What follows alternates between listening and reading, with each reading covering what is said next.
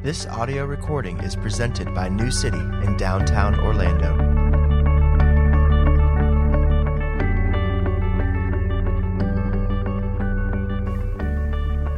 So we continue on in Philippians chapter 2 uh, this morning, and this is sort of how I want to start. I want to remind us of the backstory, I want to remind us of the context um, for this uh, four uh, chapter letter. I know this is going to be a review of things for a lot of you, stuff you may have already heard in this series, but um, uh, there's always uh, new folks in our midst every week, and there are some who have not caught all of this information, and it's particularly important uh, this week. So, so, so listen again.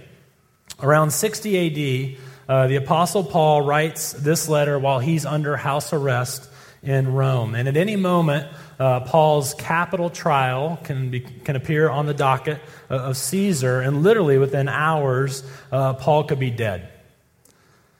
Paul writes to a church in Macedonia that's very near and dear uh, to his heart. Uh, actually, Paul planted the church uh, in Philippi about a decade before. And so the Philippians had supported Paul faithfully for a decade with friendship, with prayer, uh, with money, with encouragement. They were constantly interacting with him in his travels and in his mission. And Paul says in the book to the, the folks at Corinth, he said that out of extreme poverty, uh, these folks gave very generously. And like Paul, the folks in Philippi are enduring uh, Roman pagan uh, persecution. They're enduring beatings and false imprisonments and extortion, uh, being socially ostracized, etc., etc. And, and, this body in Philippi, again, commentators and, and, and theologians will tell you that this is most likely the most mature church to whom Paul writes uh, in his prolific uh, ministry. From what we can tell, for example, uh, in Philippi, there is no known heresy being taught by the church's uh, teachers, like, say, in Galatia. Uh, in Philippi, um, th- there was, for example, like no blatant immorality being enjoyed by the people and applauded by the leaders. In Corinth, for example, there was uh, rampant sexual sin, and that's alive and well in every church. You can trust me. Uh, but the problem in Corinth is that it was being bragged about, and, and it was actually being boasted in.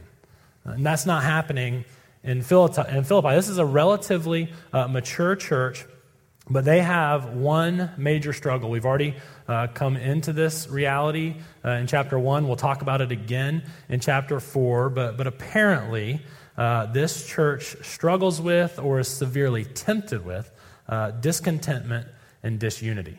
They're struggling with discontentment and disunity. It's almost as if, now Paul's not saying this, but it's almost as if he's saying in the text, he's like, if you could figure this out, this grumbling and disputing, verse 14, he's saying you'd be blameless and innocent and without blemish, verse 15. As an interesting sidebar, so just give me this next three minutes of your time. I'm not sure how much it relates to the actual passage.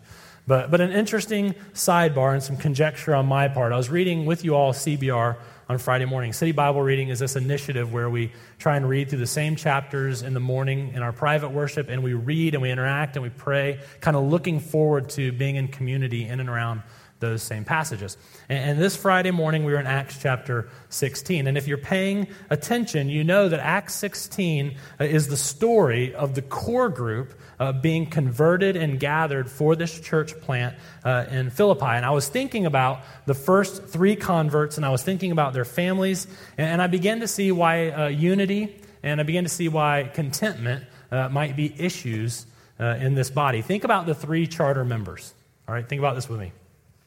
I call this Philippi mean, maybe not Presbyterian, who knows? Lydia was an older, successful businesswoman from, from Thyatira, which means she wasn't a Roman citizen. She was rich and successful, and she was pushy. Uh, Luke says that she prevailed upon them to stay at her house, chapter 16, verse 15. So Paul is an apostle. Timothy and Silas are two apostolic assistants. Uh, Luke is the gospel writer, and they were all overpowered by Lydia. Prevailed is a really nice translation for a Greek word that means to compel someone contrary to their will. She won. Secondly, there was a young servant girl with a story of being victimized by humans and demonized by Satan. Third, There's a Roman torturer, a Roman jailer uh, who was trained in how to get his way, and he knew how to get his way uh, primarily by force. A powerful older woman with no Roman citizenship, a young servant girl with no status at all, and a Roman leader who was converted out of being a torturer if he's still alive. So, can you see how they might be struggling with a little bit of unity and contentment uh, in the body? I don't think you could get more diverse than the first three people of a church plant. You say, but that was 10 years before. Certainly, 10 years later, uh, that doesn't describe the body still. Uh, I would say, think about this New City, this little four to five year old church is comprised of, just look around, lots of single folks, some of whom are getting married. Lots of young marrieds without kids. Uh, lots of married couples, if they have a kid, they have eight of them. And uh, lots of men and women a couple of decades older than me that are kind of willing to put up with my folly so they can watch the chaos that is in front of them. All four categories of people were represented in the first eight people that started this church. So, sociologists will tell you, those who study church planting, they'll tell you that, that in the seed of a church, the church plant, is the DNA that will blossom in the organism known as the church. And I think it's just fair to presume from Acts 16 that this church struggled with discontentment and disunity because they were continually persecuted and they couldn't be more diverse. And Paul clearly commands no grumbling, no disputing and verse 14. Do all things without grumbling or disputing. So in the passage, he's going to give three arguments against grumbling and disputing. Grumbling and disputing displace joy. Grumbling and disputing derail the mission. Grumbling and disputing discard the gospel. So displace joy, derail the mission, and discard the gospel. So, first, uh, get, get your passages out uh, worship folder, insert your own scriptures, whatever you have, maybe on your uh, phone or mobile device. We'll start in verse 14. Let's unpack these words grumbling and disputing. I want to make sure we understand exactly what Paul is commanding. Verse 14 do all things. He couldn't be more vague, more general, more, more overarching, more all inclusive. In every situation, every context, every illness, every relationship, every financial market, every political leader, do all things without grumbling or disputing. Grumbling is this word, uh, and I don't do this too often, but I'm going to do it today. It's a Greek word, gong goose smas. Try and say that fast. Gong goose smas, all right? And it's a word that describes the entire process of internal dis- discontent becoming a fight. And so, th- this word, uh, if you look it up in the Greek lexicon, you're, you're going to see that it can be rendered in the English in a variety of ways along this continuum. Um, and it just depends on the context, depends on how you give it. So, when there is no context to describe it, you know that Paul has in mind all of it. Okay, so listen, it can be translated this way internal discontent. We've all done that. It, it can be translated this way murmuring, which means grumbling, growling an audible yet inarticulate noise. Now, uh, there are many joys to parenting. We all know this, but parenting, if you don't have children yet, is quite scary. Uh, for me, the scariest part is that your kids imitate you. Okay? So God puts your DNA into them, and then He gives them, capa- them the capacity to imitate and mirror uh, everything they see in your life. And this is scary. Okay? So my two year old, uh, Liam, he will growl or murmur at the iPad when he thinks an injustice has happened in his game with Angry Birds. He, he will literally growl at the perceived injustice, which, I mean, we all know he got it from Trisha, right? my father before me, my son, and his father, we growl when things don't go our way. And we actually think it's holiness because we're not yelling. When we're irritated, when we're annoyed, there's an audible, inarticulate noise coming out of our mouth. Gongusmas can be translated muttering. This is when everything is audible and a few words are discernible. This is where you hear something and every now and then you, oh, that was a word. Oh, oh that was a word. Uh, this is called muttering. So, so Trisha has noticed that I mutter when I mow uh, the yard. And something about the repetition and the noise, so, something about that, I can have like a half hour uh, conversation with my not present friend or my not present, uh, present frenemy, and, and I will mutter and grumble and fight and disapprove and shame and defeat them, or at least defeat the imaginary them. That's called muttering. Uh, gongusmos is a Greek onomatopoeia. Like oink or meow or bam, the word imitates the sound it describes. Gong, goose, moss. Complaining. There's a clear vocalization and articulation of our discontent to a neutral or friendly ear. Gongusmos finally can be rendered quarreling. Again, you remember here it's a continuum from inside of us to outside of us, uh, taking up your frustration and your irritation and your angst with the person who has slighted you, not because you hope to be reconciled, but because you want to hurt them and pay them back and get revenge. Do all things without gongusmos or disputing. Again, another word that can range from internal to external. If you get 10 translations in the English, you're going to get 10 different words here. Uh, the, the, the, the actual word is the Greek word from which we get dialogue. This word can mean extensive internal reasoning or thinking. It can mean uh, a thinking that becomes a stated opinion. It can be a stated opinion that is fought about in a debate. And, and of course, it can be positive. If two candidates are debating a, a, topic for the good of society, or if two elders are discussing a, a particular problem and a solution, it, it can be a positive thing. Dialogue is not bad. But in this context, Paul is saying this don't chew on your circumstances. Don't incessantly and obsessively go over in your brain the difficulty, the illness, the offense, the slight, the trial, the circumstance. Don't infect the community with your grumpiness and your murmuring and your bitterness and your discontentment. And I just want you guys to know we're really good at this. And I didn't, I didn't mean that in a good way.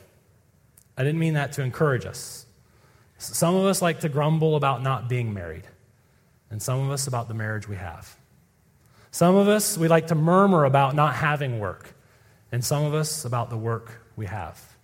So some of us like to, to mutter about not having kids, and some of us like to mutter about the kids we have. Some of us like to complain about not having community, and some of us want to complain about the community that we've been given.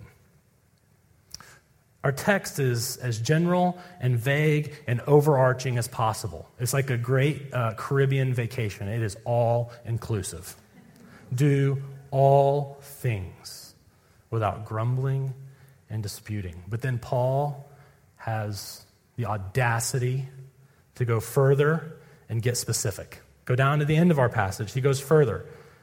Not just don't grumble and fight, but also rejoice. Be glad.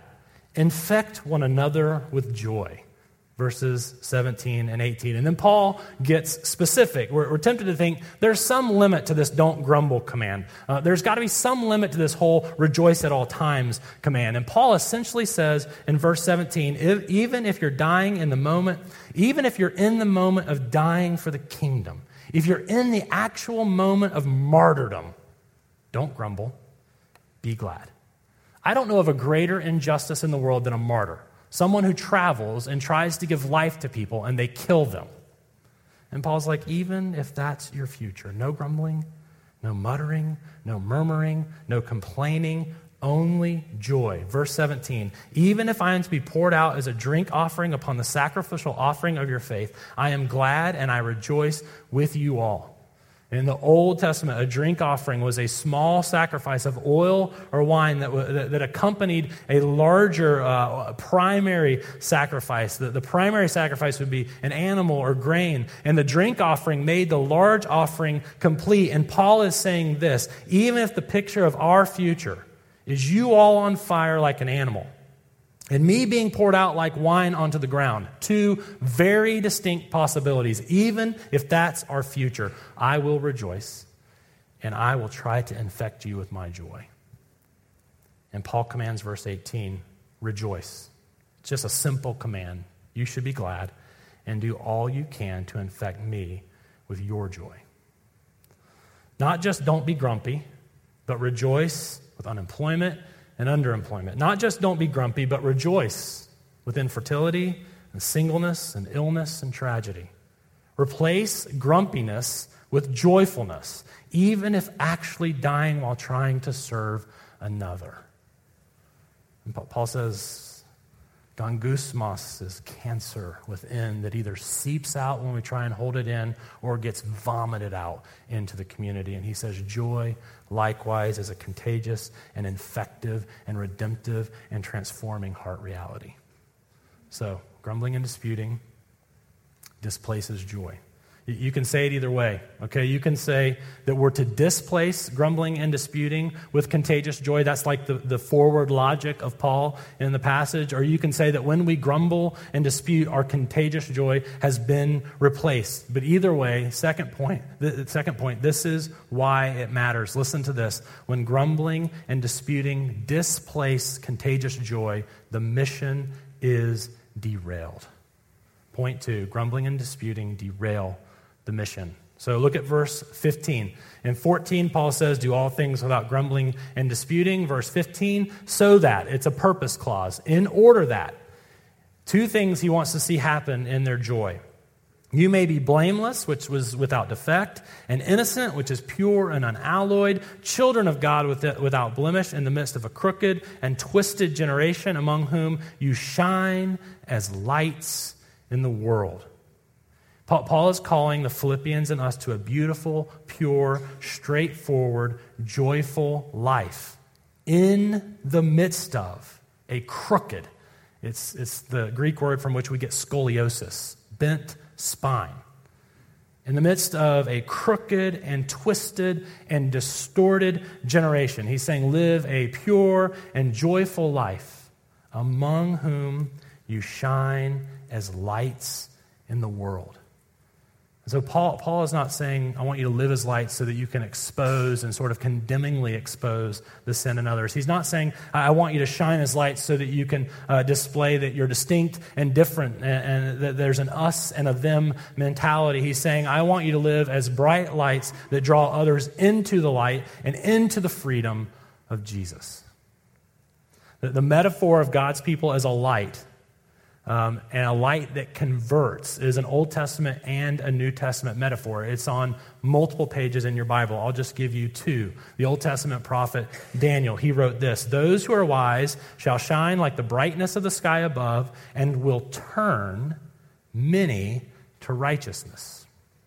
Jesus in Matthew 5, Sermon on the Mount, let your light shine before others so that they may see your good works and give glory to your Father who is in heaven. And so, by using this rich biblical metaphor, Paul is saying that our lives should be so beautiful and so joyful, uh, joyful and so peaceful and so inviting that our lost friends run from the crooked and ugly and distorted and haunting world in which they live and they run to our community and they enter into of our community because of the protection and the warmth and the truth and the beauty and the joy of our lives. So, do you remember uh, the movie, the Pixar movie, 1998 Bugs Life? The scene is a rundown trailer in the middle of nowhere with one of those blue light bug zappers hanging on the porch. And one fly says to another very urgently, No, Harry, no, don't look at the light. And you, zzz, you hear Harry buzzing. And he says in response, he's drawn towards the light. He cannot resist. It's a magnet to him. He says, I can't help it. It's so beautiful. And then zzz, electrocution and screaming. Okay? That's where the illustration breaks down. But up until that whole electrocution part, I want you to think about that, okay? Our neighbors and our coworkers and our relatives and our friends should be saying, I can't help it. It's so beautiful. While being drawn into the force field of something that, according to Daniel and Jesus and Paul, is light in a dark and scary world. So, grumbling and disputing, they derail the mission, but joy and unity, they advance the mission. So, I just want to hit the pause button for a second, okay? This is not like my introductory pause that had nothing to do with the passage. This is a pause that has everything to do with the passage, but I think we're going to skip right over it, okay? My guess is that most of us have started to beat ourselves up for not living a joyful, crisp, straightforward, distinct, hopeful, beautiful life. But before we do that, I actually want to see us beat ourselves up for something else. Don't miss the significant point of the text. Where does the text assume we live life? In the midst of, in the middle of, at the very center of lost people. The text assumes that the lost, the unbelievers, that pagans, that they're the ones among whom we shine as stars in the sky, even if we love and serve each other in perfect unity. Even if we eradicate from our hearts murmuring and muttering and low grade discontent. Even if we live a beautiful life in the midst of extreme hardship, Paul says, What does it matter if there are no unbelievers there to see it, to be attracted to Jesus? Rhetorical questions Do we live in isolation? Do, do we huddle together in Christian enclaves thinking that we're protecting ourselves from the crooked and perverse? Do we live afraid of the world and at the same time arrogantly believe that we're better than the world? That is a paralyzing situation to be both arrogant and afraid at the same time. Paul, Paul assumes that we're rubbing shoulders with the world. He, assume, he assumes that our neighbors are close enough to smell the pleasing aroma of our lives. He assumes that our shining lights penetrate the dark existence of actual lost people. Listen, God has lots of strategies for converting his children to himself. In fact, in, Phil, in Philippi, I think there are three of them. But this is one of his favorites to have his followers live in the world, but not of the world. To have his followers experience the crushing circumstances that are normal to all humanity. Have his followers rejoice in the face of loss and grieve as those with hope in the face of death, and then be ready to answer their neighbor's question regarding their hope. Peter said it like this 1 Peter 3 Even if you should suffer for righteousness' sake, you'll be blessed. Have no fear of them, nor be troubled. But in your hearts, honor Christ the Lord as holy, always being prepared to give an answer to anyone who asks you for the reason for the hope that is in you. Yet do it with gentleness and respect. Grumbling and disputing derail the mission of seeing lost people converted to life. When we grumble, when, when we uh, fight, the world says, My life stinks but their life stinks too. The world says, yeah, my life's dark and it's dangerous and it's full of betrayal and it's exhausting trying to decide who's going to stab me in the back next or which shoe is going to drop next, but I, I see no real difference in the life of my Christian neighbor or coworker or relative or friend. But not only does the Bible teach this idea, like in 1 Peter 3 and in Matthew 5 and in Daniel 12, not only does it teach the idea that our lives, um, that, that when we face hardship with joy, that when we look at death in the face and grieve with hope, that when we love one another well and forgive one another, uh, not only does the Bible teach us that in that circumstance, the lost will come to life. The Bible actually tells the story of such over and over. Think about the three converts that launched uh, Philippi Pres in Acts 16. Paul and Silas are in prison, deep in a dark dungeon. They're there because Paul had the audacity to exorcise a demon from a young girl. She was being victimized and she was being used by her master. She, she was a money making venture. And so the citizens of Philippi brought false charges uh, against them, a significant injustice. They were beaten with rods, the text says, inflicted with many blows. Horrible pain, bloody mess, flesh everywhere. They're in the inner prison with their feet in stocks, unable to sleep because of the pain and the discomfort. I'll pick up in verse 25. About midnight, Paul and Silas were praying and singing hymns to God. And the prisoners were listening to them. That's contagious rejoicing, even when being poured out like a drink offering. And suddenly there was a great earthquake, so that the foundations of the prison were shaken, and immediately all the doors were opened, and everyone's bonds were unfastened. When the jailer woke and saw that the prison doors were open, he drew his sword and was about to kill himself, supposing that the prisoners had escaped. So the jailer would have paid with his life for uh, the lost prisoners. But Paul cried with a loud voice, Do not harm yourself. We are all here. And the jailer called for light. I find that incredibly ironic. You think there's any chance Paul's like, Hopefully, the Philippian jailer would raise his hand and go, This is true. What he's saying, this part, this is true. This will convert a person. The jailer called for lights and he rushed in, and trembling with fear, he fell down before Paul and Silas. Remember, we talked about trembling and fear two weeks ago, and said, Sirs, what must I do to be saved? And they said, Believe in the Lord Jesus. You'll be saved. If our neighbor sees us grumbling and murmuring and muttering and says, Friend, what's wrong? I mean, it could take days for us to delineate the injustice and the pain and the slights and the frustrations. But if our neighbor sees us rejoicing and living in unity and even singing in the face of death, it just takes one word to answer that question Jesus. In uh, mid October of the year 2000, uh, John Holland was flying uh, Duke University uh, Life Flight helicopter. And at the time, he's the only passenger on board. He was 39. He was the father of three young children. He was the husband of a beautiful uh, woman named Pam. He was flying over the Grand Oaks neighborhood when his helicopter began to struggle, and it became apparent that he would, he would have to bring the chopper down uh, immediately. Uh, he attended the Naval Academy. He piloted for the Marines for years in combat, and he had been trained in how to crash land a, a helicopter in such a way as to provide himself uh, with the best chance for survival. His best option uh, would have been to come in shallow and to hit a house of some kind in, a, in order to cushion his fall. There were several eyewitnesses on this evening, and uh, they told investigators and the media that it was obvious that Holland crashed the helicopter into a spare lot with no buildings. One witness said this He brought it in steep, and he set it in that lot, referring to the only empty lot in the entire subdivision.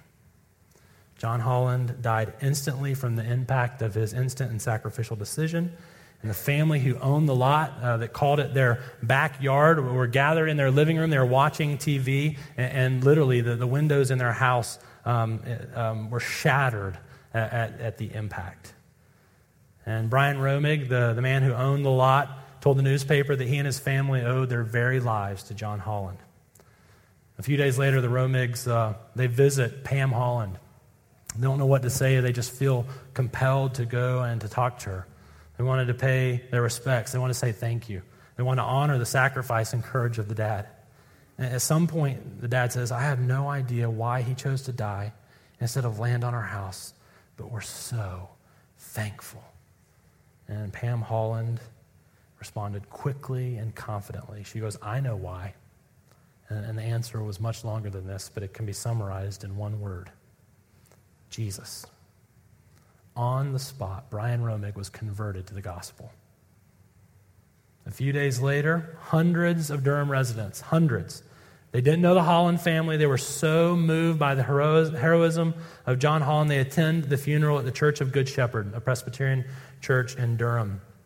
And by their own witness, when they heard of the faith and compassion and love for Jesus that was in John Holland's heart, and when they witnessed Pam Holland grieving as one with hope, weeping over the loss, yet singing praises to her Savior. Dozens were converted on the spot. Simply there to pay their respects, changed by the beauty of a gospel centered life. Listen, we're all going to die. But to find someone who dies so that others can live, that's arresting. Every one of us is going to lose loved ones.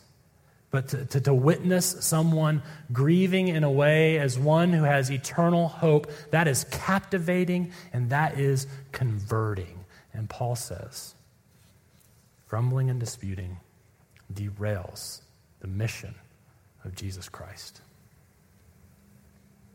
Finally, grumbling and disputing discards the gospel. Now, I'm with you. There's no doubt about it. I look at this passage and I say, How in the world can I rejoice and be glad in the midst of hard circumstances, in the midst of the death of a loved one and, facing imminent death myself? How can I respond without grumbling and without fighting? And, and I may uh, acknowledge and admit, and I do readily admit, that I will grumble and fight over small matters, and I should stop that. I should not do that anymore. But, but this all things without grumbling and disputing. This is over the top. How can I possibly do that? Paul gives us the answer to how uh, in the text. 14 and 15 do everything with joy so that you're a powerful witness. Verse 16, here's how by holding fast to the word of life, a synonym for the gospel the message about the life, the abundant and eternal life that we have in Jesus. The only way to rejoice is to hold fast to the word of life. In my mind's eye here, I see um, another older uh, movie. I think it's called Twister. And I'm not exactly sure, but I'm pretty sure that it's Helen Hunt. And I think Helen Hunt, in my mind's eye, is sitting there, and she's in the midst of a massive historic uh, tornado. And she is there, and there are houses flying miles down the road. There, there, it's literally raining cows.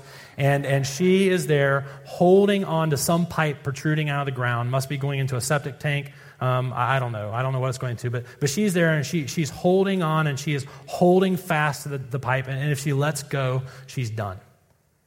And Paul's saying, by holding fast to the word of life, by clinging to the gospel, we can do all things without grumbling and disputing.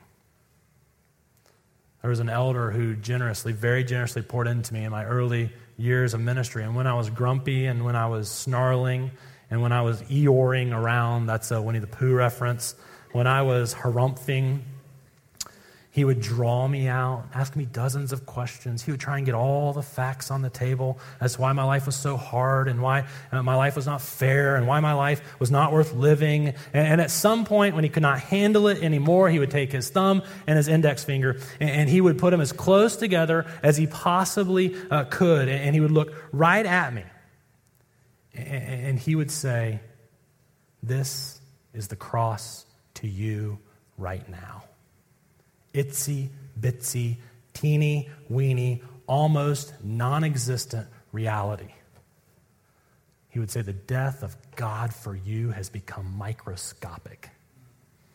And then his six foot, 10 inch arms would go wide, and he would say, This is your circumstance. What's his point? I had to discard, get out of my hands, I had to minimize the gospel if I, if I was going to pick up and chew on and meditate on what I perceived to be this great injustice in my life. I had to shrink the cross to a size smaller than my problems in order to be okay with being grumpy instead of being joyful. Now, I don't do this to you all yet, but I'm tempted. In order to grumble about being single or having a bad marriage, we have to make that reality bigger than the fact that will forever be married to Jesus. In order to mutter about being poor or having less money than we did five years ago, we have to make that reality much bigger than and discard the gospel card in order to pick up that card, which teaches us that we're eternally rich in Christ. In order to murmur and complain about not having children or ha- having difficult children, that reality must become bigger than the reality that we're the beloved children of God. We'll have to discard the gospel to pick up the card of the circumstance. Paul's saying, hold fast, clutch, don't let go of, rehearse over and over and over the gospel. Keep your mind and your heart occupied with who you are in Christ rob yourself of the ability to rehearse your circumstance. Let's think very practically two ways in which joy will be uh, produced if we continually rehearse the gospel, and two ways that grumbling will decrease if we don't rehearse the circumstance in our life. Okay, you ready? First, what is the root of all grumpiness? The root of all murmuring, the root of all complaining and discontentment. I know I'm so good at it. It's a core value, it's a belief that I deserve better than what I'm receiving. But if I keep my eyes fixed on the gospel, what do I learn about myself? What I actually deserve is far worse than whatever is happening to me right now. When I look at Jesus on the cross, I'm like, yep, that's what I deserve. It just strips me of the ability to say, I deserve better than this. No, I don't. But secondly, feasting on the word of life, feasting on the gospel will keep us focused on the life that we have and will have forever in Jesus. So think about it. In eternity, without pain, without loss, without hardship, full flourishing in every relationship, every pain being re, uh, being undone in the life that we've lived. God explaining uh, things to us so that we will worship Him and follow Him with bliss. When I set my eyes on that hope, the joy of the Lord invades my heart here and now.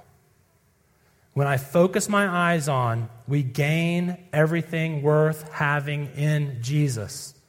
Not because I did anything, not because I'm going through this and God has to pay me back. I gain everything in Jesus by doing nothing. I gain everything because He did everything and He got nothing at the cross.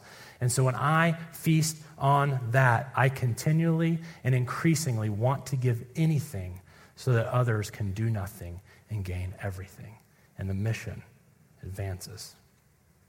If I tell myself in the midst of hard circumstances, give anything, give anything, give anything, give anything, I won't get anywhere.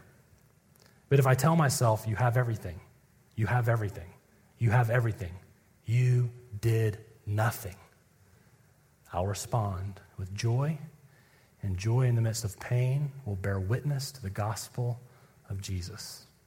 Let's pray.